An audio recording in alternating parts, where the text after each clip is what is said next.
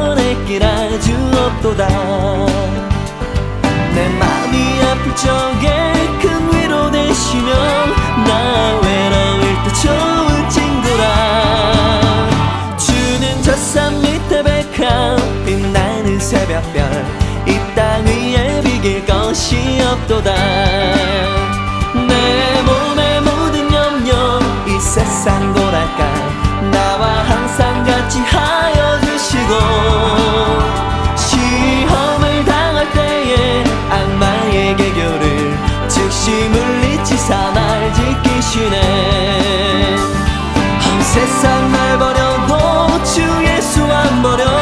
끝까지 나를 돌아보시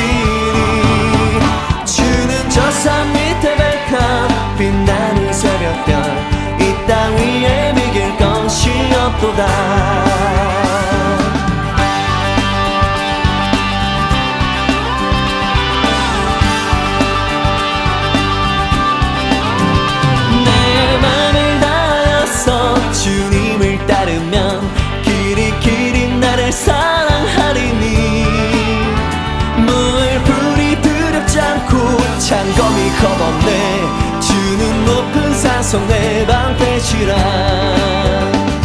내 영혼 먹이시는 그 은혜 누리고 나 주니 주를 뵙기 원하네. 주는 저 산 밑에 백합 빛나는 새벽별 이 땅 위에 비길 것이 없도다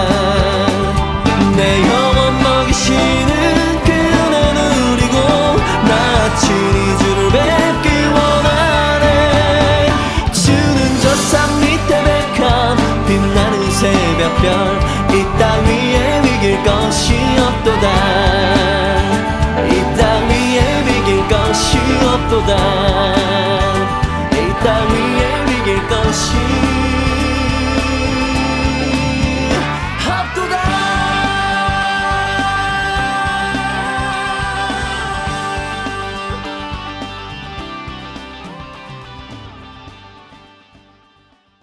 이스라엘 백성을 애굽에서 이끌어내온 지도자 모세. 여러분은 모세의 아내를 아십니까?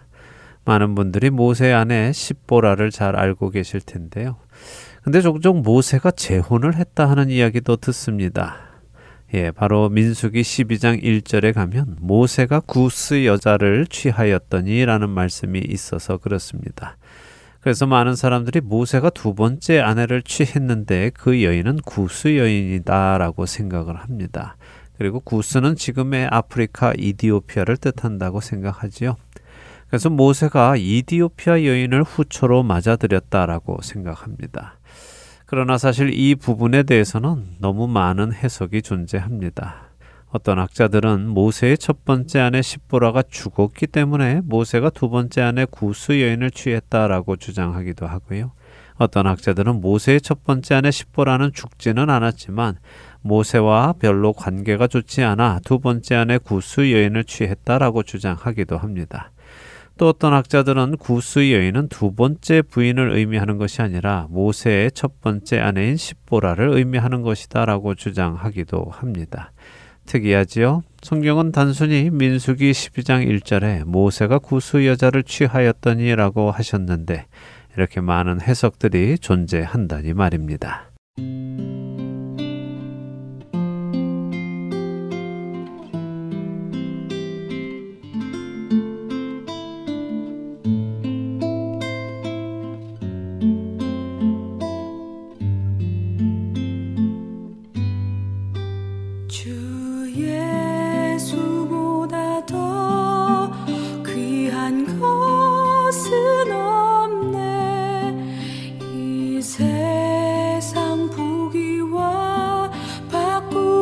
수 없네. 영죽을 내 대신 돌아가신 그 놀라운 사랑 잊지 못해. 세상 주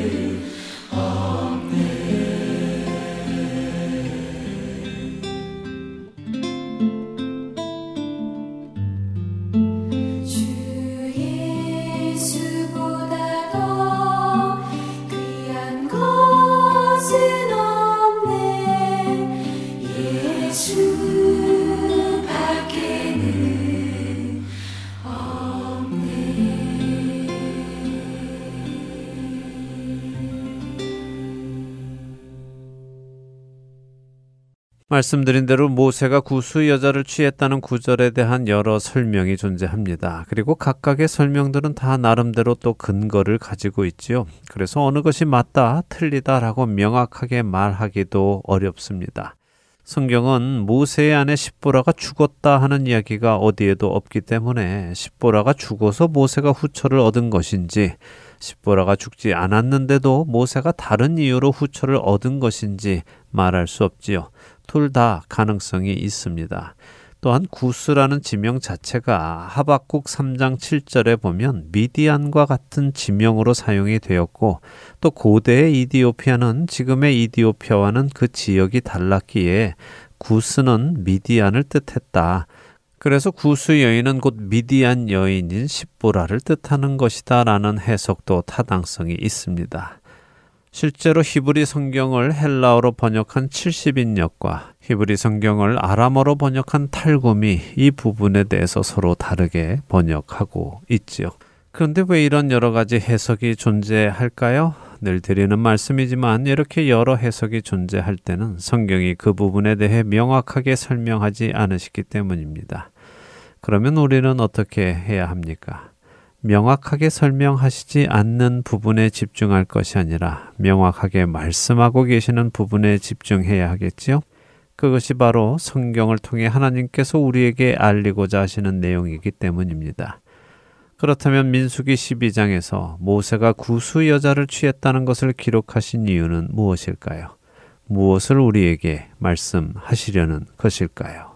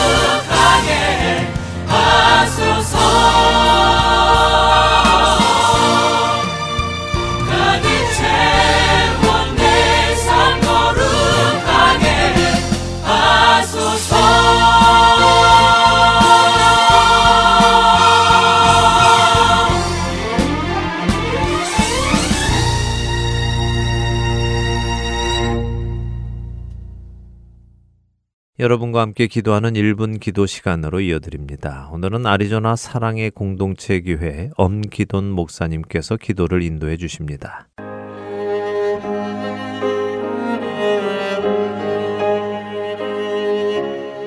하트앤 서울 복음 방송 1분 기도 시간입니다. 저는 피닉스 사랑의 공동체 교회를 담임하고 있는 엄기돈 목사입니다. 오늘은 잃어버린 영혼을 위해서 기도하기를 원합니다. 저희 교회는 한국 분들이 그렇게 많이 살지 않는 지역에 위치하고 있습니다. 교회에서 15분 정도 거리에 아시아나 마켓이 있습니다. 상호명에서 알 수 있듯이 아시안을 위한 마켓입니다. 한국 분들도 그곳에 가지만 다른 나라 사람들, 특히 인도 분들이 많이 가는 마켓입니다. 저희 교회에서 오랜 기간 동안 그곳에 말씀 CD와 주보를 놓고 있습니다. 제가 알기로는 한인 교회 중에서 유일하게 저희 교회가 CD와 주보를 매주 가져다 놓습니다. 그 일은 저희 교회 장로님이 담당을 하십니다. 제가 가끔씩 마켓에 가는데 갈 때마다 저희 교회 CD와 주보가 그대로 있는 것을 보게 됩니다. 그래서 장로님께 말씀을 드렸습니다. 장로님, 요즘은 차도 CD 플레이어가 없고 마켓에 갈 때마다 보는데 CD와 주보도 그대로 있더라고요. 힘드신데 이제 주보와 CD를 그만 가져다 놓으시면 어떨까요? 그런데 장로님은 그저 웃기만 하셨습니다. 그리고 2주 뒤에 어떤 청년이 교회를 방문했습니다. 그래서 어떻게 알고 우리 교회를 찾아왔냐고 물었습니다. 그랬더니 마트에서 주보를 보고 왔다는 것입니다. 저희 교회 주보가 노란색인데 주보 색깔이 이뻐서 보고 찾아왔다는 것입니다. 그 이야기를 듣고 눈물이 났습니다. 하나님께 죄송했습니다. 내가 마음대로 판단한 것을 회개했습니다. 하나님의 계획을 우리는 알지 못합니다. 언제 역사하실지 우리는 알지 못합니다. 한 영혼을 향한 하나님의 사랑을 안다면 아무 의미 없어 보이는 그 일을 계속하게 해 됩니다. 언제 역사하실지 모르는 그 하나님을 신뢰하고 계속해야 합니다. 기도해야 합니다. 기도가 안 이루어질 것만 같지만 하나님은 우리의 기도를 통해서 역사하실 것입니다. 기도하면 들어주시는 주님께 함께 기도하겠습니다.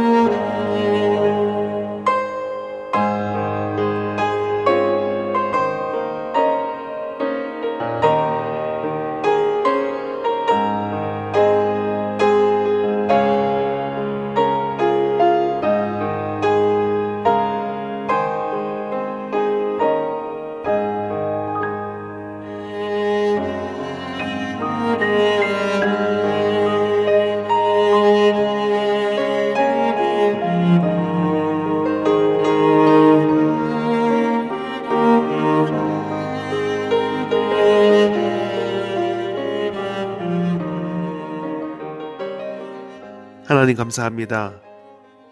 잃어버린 영혼을 향한 마음을 허락해 주셔서 감사합니다. 지금 하는 기도가 미련해 보이지만 일어나지 않을 것만 같지만 하나님은 그 마음을 통해서 역사하시는 분임을 믿습니다. 기도하고 주신 마음에 따라서 삶을 살아갈 때 하나님의 역사를 경험하게 될 것을 믿습니다. 한 영혼을 향한 불타는 마음을 허락하시고 그 마음이 식어지지 않게 하시니 감사합니다. 끝까지 기도하는 우리가 되게 하옵소서. 감사드리며 예수 그리스도의 이름으로 기도합니다. 아멘.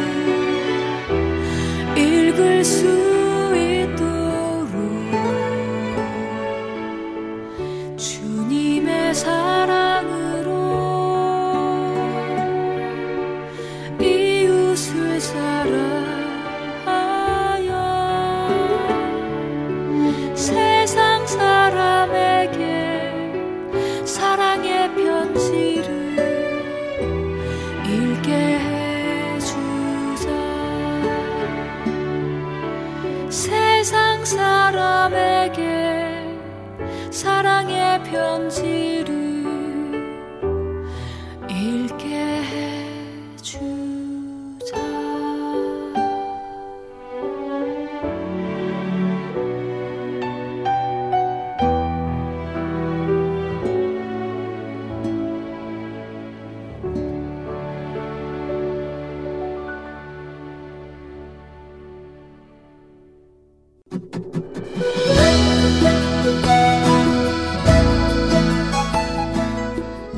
하트 앤 서울 복음 방송은 믿지 않는 자들에게는 복음을 전하고 믿는 자들에게는 영적 성장을 돕기 위해 사역하는 선교회입니다.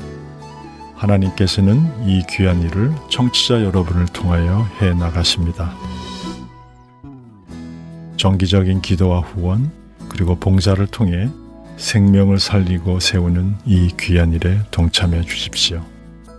자세한 문의는 전화번호 602-866-8999로 해주시기 바랍니다.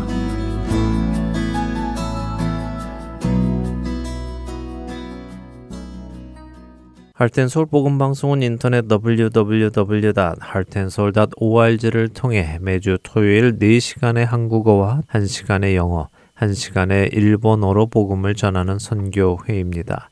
이 방송은 스마트폰 앱이나 팟캐스트를 통해 여러분의 스마트폰에서 들으실 수 있으며 매주 댁에서 CD나 MP3 CD로 받아서 들으실 수도 있습니다. 자세한 문의는 방송사 사무실 전화번호 602-866-8999로 해주시면 안내해 드리겠습니다. 기쁜 소식 사랑으로 땅끝까지 전하는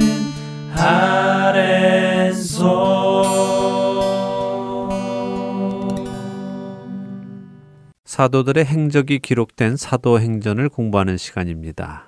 내 증인이 되리라로 이어드립니다.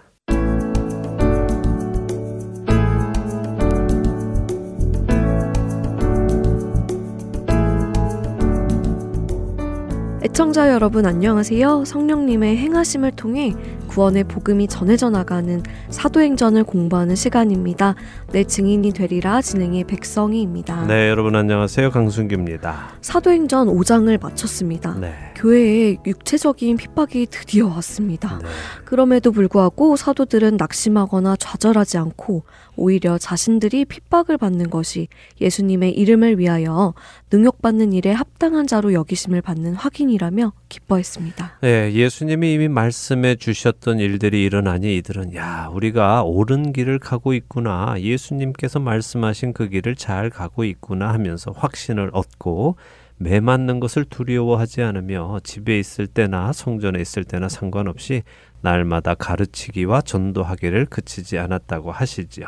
부르심 받은 일을 해 나가니 흔들리지 않고 가더라고요. 네. 제가 정말 부러웠습니다. 예, 우리에게도 그런 믿음이 생겨나기를 기도합니다. 자, 사도행전 오늘은 6장을 볼 텐데요. 5장을 먼저 잠시 정리를 하면 교회 안에 문제점이 생겼었죠. 네, 아나니아와 삽비라 부부의 문제가 있었죠. 그렇습니다. 그러나 베드로 사도가 분별의 은사를 사용하여 잘 해결했습니다. 이렇게 해결하자 교회 안에는 하나님을 향한 경외심과 죄에 대한 경각심이 생겨났습니다. 죄 문제는 제발 좀 없어졌으면 좋겠는데도 사도들이 사역하던 당시에도 있었다는 것이 우리를 힘들게 합니다. 예, 우리를 힘들게 하지요. 뭐 그 일이 사도들이 사역하던 때만 그랬겠습니까? 예수님이 사역하실 때에도 네. 제자들 사이에는 죄가 있었죠. 네. 특별히 끝까지 회개하지 않은 가롯 유다도 있고요. 하긴 생각해 보니 그랬네요. 예, 죄의 문제는 우리가 육신을 입고 살아가는 동안 없을 수 없습니다. 이것을 먼저 우리가 인정해야 합니다. 네. 죄의 문제가 없으면 좋겠지만 유혹과 미혹은 세상 마지막 날까지 항상 있을 것이고요. 그 유혹과 미혹에 넘어가는 성도들도 언제나 있을 것입니다. 그러나 그렇다고 해서 죄의 날을 넘겨주어서 죄의 종으로 사는 것은 아니죠. 유혹과 미혹이 항상 있으니 포기하고 죄짓고 사는 것이 아니라 성령님의 도우심을 구해야 하죠. 맞습니다. 성령님의 도우심을 구하여 치리해야 할 것은 치리하고 회복해야 할 것은 회복하고 회개해야 할 것은 회개하며 나아가야 합니다. 이렇게 교회가 죄의 문제를 치리하니까 교회가 부흥합니다. 그 후에 교회에는 다시 외부적인 공격이 있었습니다. 네, 오늘 시작에 말씀드린 것처럼 육체적인 고통을 가하는 핍박이 드디어 시작되었죠. 네. 그렇지만 여전히 사도들의 지도 아래에서 교회는 그 핍박을 이겨내고 세워져 갑니다. 그렇습니다. 자, 이런 상황을 기억하고 이제 6장으로 넘어가지요. 네. 교회 안의 문제를 해결했고요. 교회 밖의 공격을 해결했습니다. 이제 어떤 일이 일어날까요? 사도행전 6장 1절에서 7절 읽고 오늘 이야기 나누죠. 네, 사도행전 6장 1절부터 읽겠습니다. 그때 제자가 더 많아졌는데 헬라파 유대인들이 자기의 과부들이 매일의 구제에 빠짐으로 히브리파 사람을 원망하니 열두 사도가 모든 제자를 불러 이르되 우리가 하나님의 말씀을 제쳐놓고 접대를 일삼는 것이 마땅하지 아니하니 형제들아 너희 가운데서 성령과 지혜가 충만하여 칭찬받는 사람 일곱을 택하라.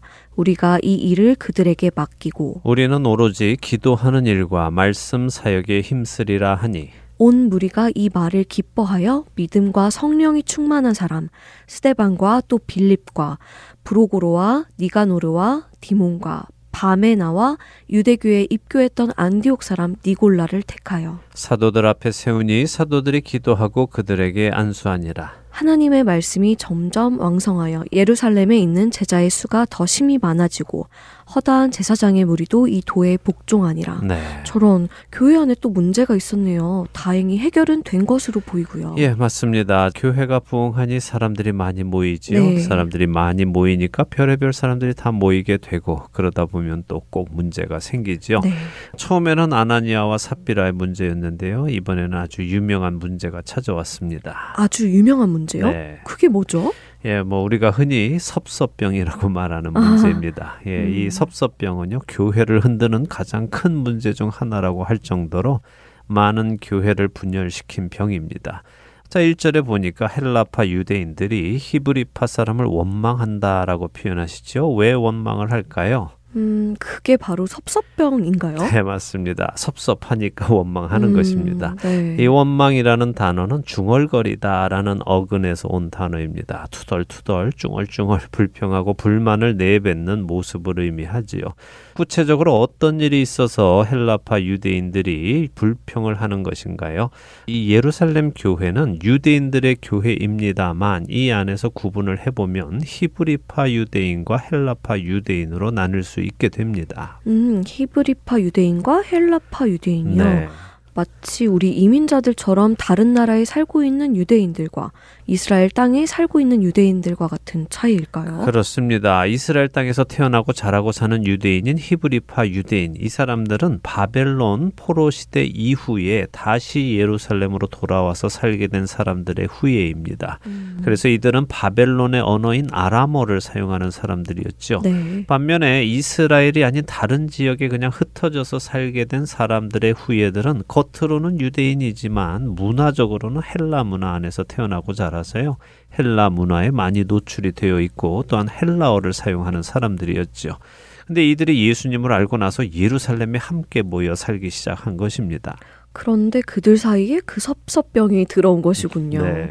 안타깝네요. 얼마 전까지 성도들이 서로 물건을 통용하며 자신의 것이라 주장하는 사람도 없었고 가난한 사람도 없이 그렇게 한 가족처럼 사랑하며 살았는데 이게 어떻게 된 것일까요? 예, 글쎄 말입니다. 처음에는 서로 그렇게 사랑하며 섬겼는데 네. 어쩐 일인지 모르겠지만 분배가 제대로 이루어지지 않았던 것 같습니다. 그리고 그런 중에 헬라파 과부들에 대한 접대가 소홀했던 것 같고요. 음.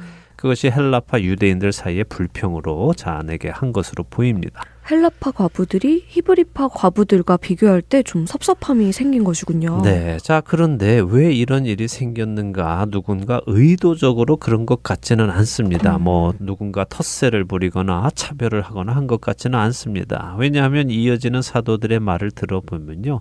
그런 일 때문에 생긴 것이 아닌 것을 알 수 있죠. 열두 사도가 이 문제에 대해 해결책을 내놓는데요. 해결책을 내어놓기 전에 문제점을 먼저 말합니다. 무엇이 문제였을까요? 음, 글쎄요. 사도들이 하나님의 말씀을 제쳐놓고 접대를 일삼은 것이 문제였다는 것일까요? 맞습니다. 사도들이 하나님의 음. 말씀을 제쳐놓고 접대하는 일에 몰두했었다. 그랬더니 이것이 이런 문제를 가지고 왔다라고 말하는 것입니다. 네. 사도들이 한 이 말은 참 중요한 말씀입니다. 우리가 잘 이해하고 우리의 신앙생활에 잘 적용도 해야 합니다. 이 말씀은 무슨 말씀인가 하면요. 교회 안에 각 사람은 각자에게 주어진 은사가 있다는 것입니다. 또한 사명이 있다는 것이지요. 고린도전서 12장은 우리에게 성령께서 각 사람에게 은사를 주셨고 그 은사를 주신 이유는 교회가 유익하게 하려고 하심이라고 하십니다. 교회를 이루는 성도들은 각자에게 주어진 은사를 잘 사용하며 자신에게 주어진 사명을 감당할 때에 교회가 모든 것의 인도자 되시는 성령 하나님 안에서 조화롭게 돌아간다는 말씀입니다. 그렇게 각자에게 주어진 은사를 가지고 사명을 감당하지 않고 다른 일을 하거나 남의 일에 집중하게 되면 문제가 생긴다는 말씀이군요. 그렇죠. 사도들의 일은 사도행전 6장 4절에 사도들이 말한 대로 하나님의 말씀 사역과 기도하는 일에 힘써야 하는 것입니다. 네. 그런데 교회 안에 구제 사업, 접대하는 일에 집중하다 보니 이런 일이 생긴 거죠. 자, 이것은 누가 잘하고 못하고의 문제가 아니라 자신에게 맡겨진 일을 넘어서지 않는 겸손의 문제이기도 하고요. 충성에 관한 문제이기도 합니다. 그래서 3절에 사도들이 성도들 가운데 기준을 제시하며 특정한 사람을 택하라고 합니다. 어떤 사람인가요? 성령과 지혜가 충만하여 칭찬받는 사람 일곱 명을 택하라고 하시네요. 네, 이렇게 일곱 명을 택해서 이들에게 구제와 대접하는 일을 맡기고 자신들은 기도하는 것과 말씀하는 일에 집중하겠다고 하지요. 그랬더니 온 무리가 곧 온 교회가 사도들이 그렇게 결정해 준 것을 기뻐했다고 합니다. 자, 이 말은 그동안 사도들이 이 일을 맡아 해오던 것에 교회도 불편함을 느꼈다는 의미이기도 하죠.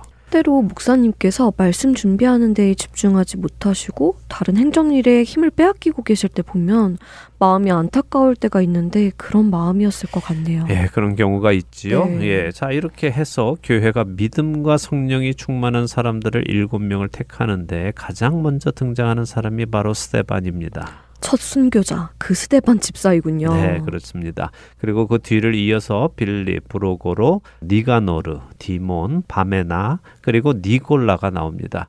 근데 여기 니골라라는 사람에 대해서는 여러 가지 학설이 있습니다. 여러 학설이요? 어떤 학설이죠? 예, 니골라는 일단 여기에 유대인이 아닌 안디옥에 살던 이방인이었는데 유대교로 입교한 자다라고 소개를 하지요. 아 그렇네요. 유대인이 아니군요. 네, 그래서 어떤 학자들은요, 이 니골라가 요한계시록에 나오는 니골라당의 그 주체인 니골라다라고 추측을 합니다. 니골라 당이요. 네. 니골라 당은 무엇인가요? 예, 니골라당은 요한계시록 2장에 언급이 되는데요. 간단히 이야기하면 거룩한 교회의 성도들이 세상을 쫓도록 하는 것을 의미합니다. 세상과 동화되도록 만드는 사람이죠. 음, 그러면 이 니골라는 이렇게 그리스도 안에서 성도로 시작했지만 후에는 세상으로 다시 돌아간 사람일까요? 네, 그렇게 이해할 수 있죠. 믿음이 음. 있었지만 믿음을 버리고 다시 세상으로 돌아간 사람. 그런데 말씀드린 것처럼 그것은 요한계시록에 등장하는 니골라 당의 니골라지 여기 사도행전 6장에 나오는 니골라인지는 확실하지 음, 않습니다. 네. 뭐 그러나 그럴 것이다라는 추측이 있다는 것이죠. 사실 예수님의 열두 제자 중에도 배신자가 나오는 것처럼 처음 택함 받은 이 일곱 명 중에 배신자가 나와도 이상한 것은 아닙니다. 그러나 명확하지는 않으니까 이런 설도 있다 하는 것으로 이해하시고 넘어가도록 하겠습니다. 네. 교회가 이들을 택해서 사도들 앞에 세웁니다. 그랬더니 사도들이 기도하고 그들에게 안수하고 일을 맡기지요. 여기서 우리가 한 가지 짚고 넘어가도록 하겠습니다. 조금 전에 스테반을 소개할 때 백성희 아나운서가 첫 순교자 스테반 집사라고 불렀지요. 네, 맞지 않나요? 스테반 집사가 교회의 첫 순교자로 알고 있는데요. 예, 맞습니다. 스테반이 교회의 첫 순교자 맞습니다. 그런데 그것을 말씀드리는 것이 아니라요. 집사라는 표현을 말씀드리고자 하는 것입니다. 음, 자, 우리는 스테반을 집사, 그리고 여기 이 일곱 명을 일곱 집사라고 부릅니다. 그리고 어떤 성경들은 이 사도행전 6장 시작에 빨간 글씨로 일곱 집사를 택하다 이런 성경도 있습니다. 음, 그런데 지금 우리가 읽은 이 사도행전 6장에 집사라는 말이 나오나요? 집사요? 네.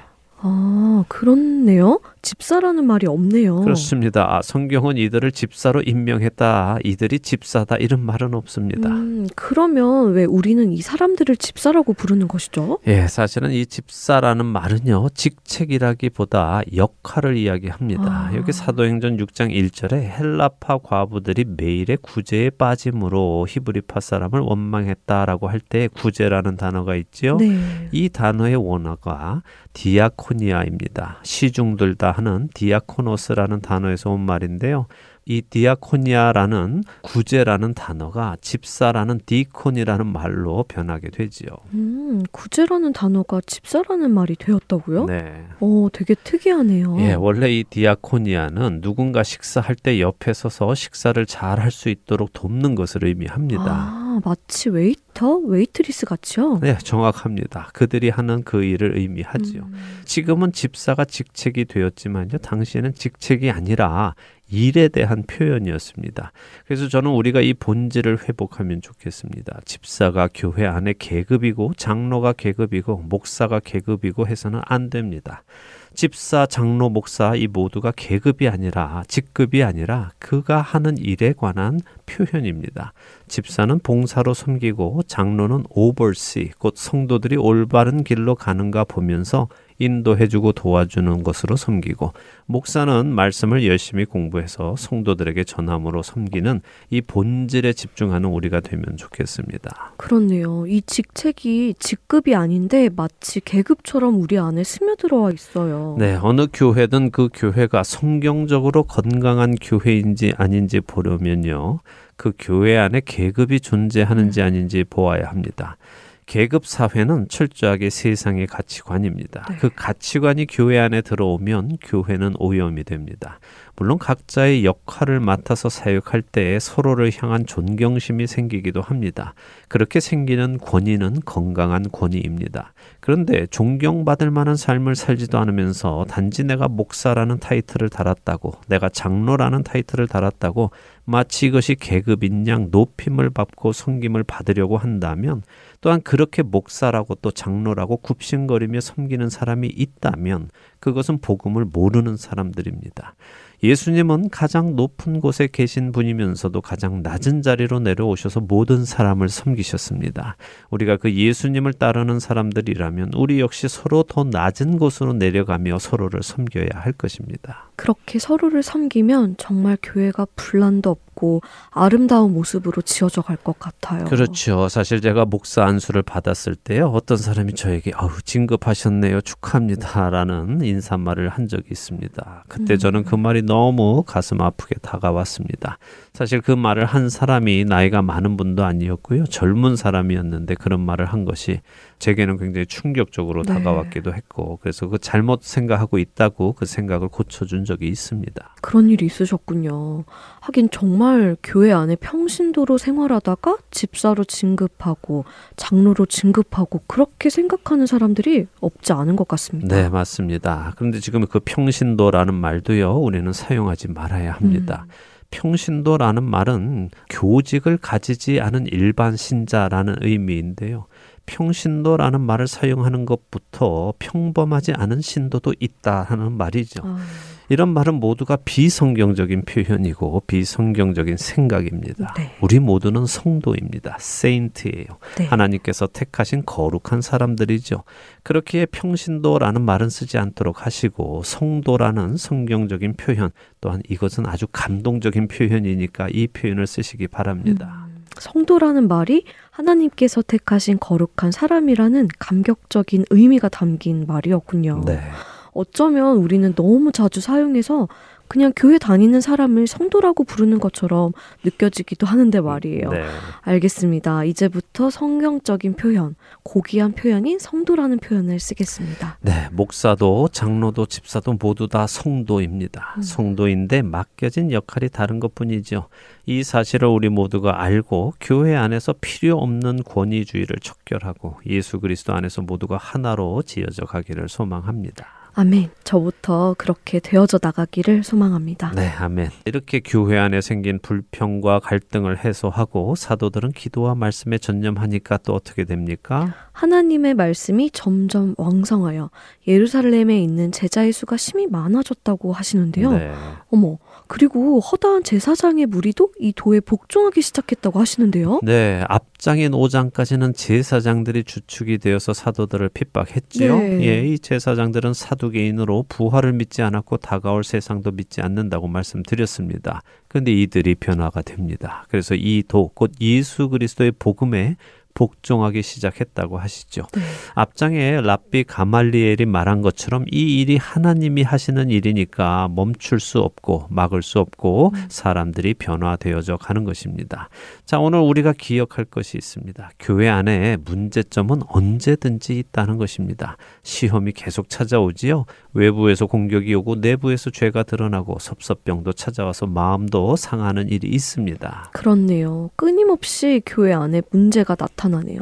이런 것이 없으면 좋을 것 같은데 그렇지 않네요. 네, 그렇지 않습니다. 이미 말씀드린 대로 예수님 오실 때까지 그런 일은 없을 것입니다. 언제나 문제가 있습니다. 중요한 것은 그 문제를 어떻게 대응하느냐 하는 것입니다. 그에 따라 교회는 부흥하기도 하고 쇠퇴하기도 하는 것입니다. 지금껏 사도행전 안에서 교회는 사도들의 인도를 따라 잘 해결해 나가고 있고 그래서 건강해져 가고 부흥하고 있습니다. 성령님께서 이들에게 충만하게 임하셨고 그들도 성령님의 충만함 안에 거하기 때문이죠. 우리 역시 마찬가지일 것입니다. 우리가 성령의 충만함 안에 거할 때 우리도 교회의 문제들을 성경적으로 해결해 나가고 부흥으로 이어지도록 할 수 있을 것입니다. 정말 그렇게 되는 우리가 되기를 간절히 소망해 봅니다. 이제 내 증인이 되리라 오늘 순서를 맞춰야겠네요. 네. 우리 각 사람에게 주신 은사가 무엇인지 확인해 보고 그 은사를 사용하여 교회에 유익을 끼치는 우리가 되기를 소원해 봅니다. 아멘. 저희는 다음 주에 다시 찾아뵙겠습니다. 안녕히 계십시오. 안녕히 계세요.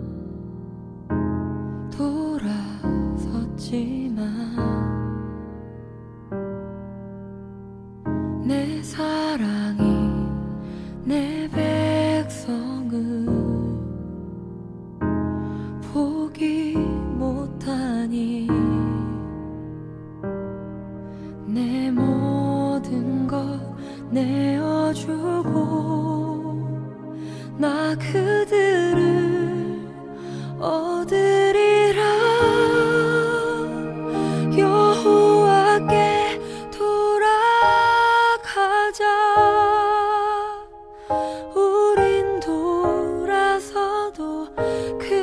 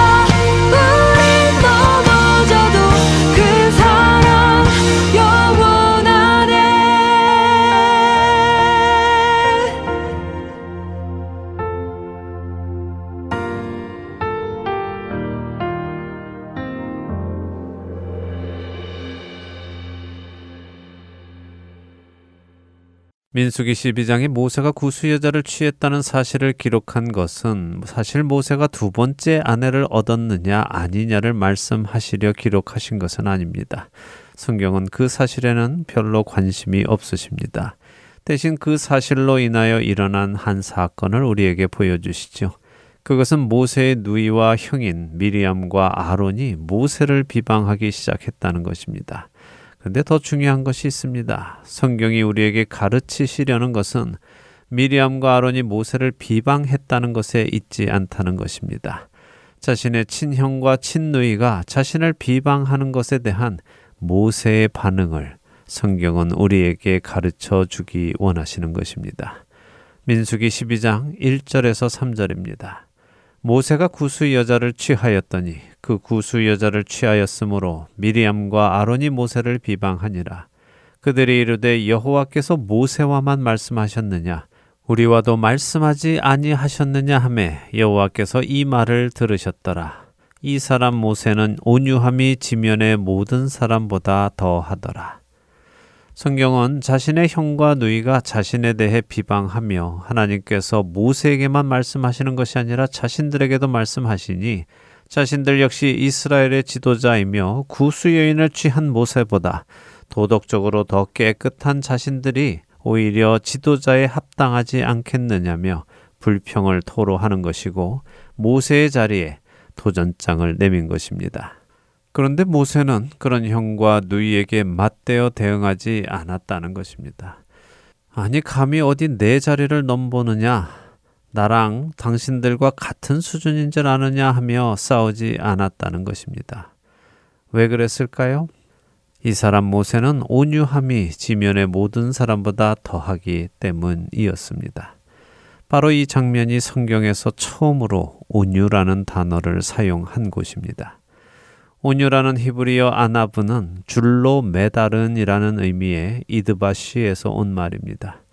주인이 줄로 묶어 놓았기에 주인의 뜻을 따라 행동하는 가축의 모습을 표현한 것이지요. 모세는 자신을 비방하고 자신에게 도전하는 형과 누이에게 자기 감정대로 맞대어 싸우지 않았습니다. 그는 그저 묵묵히 있었지요.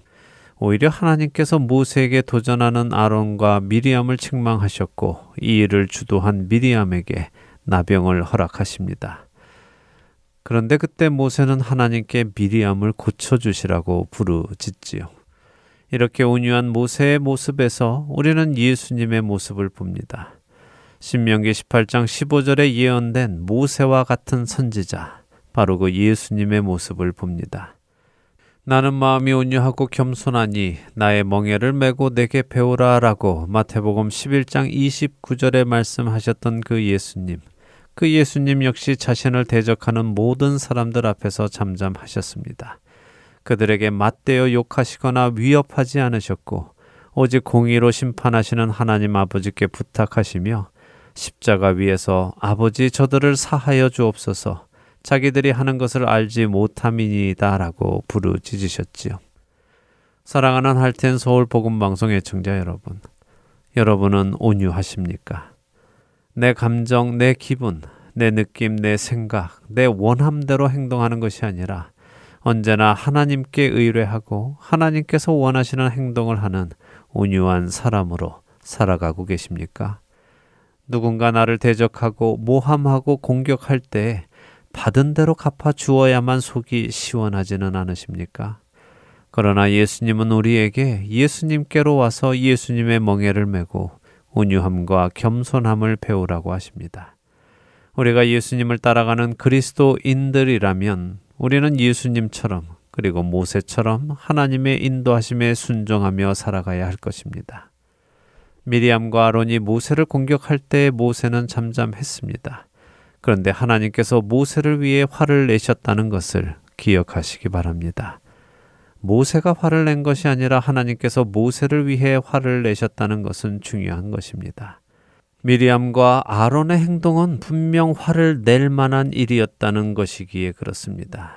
그럼에도 불구하고 모세는 화를 내지 않았습니다. 그리고 하나님께 맡겼습니다.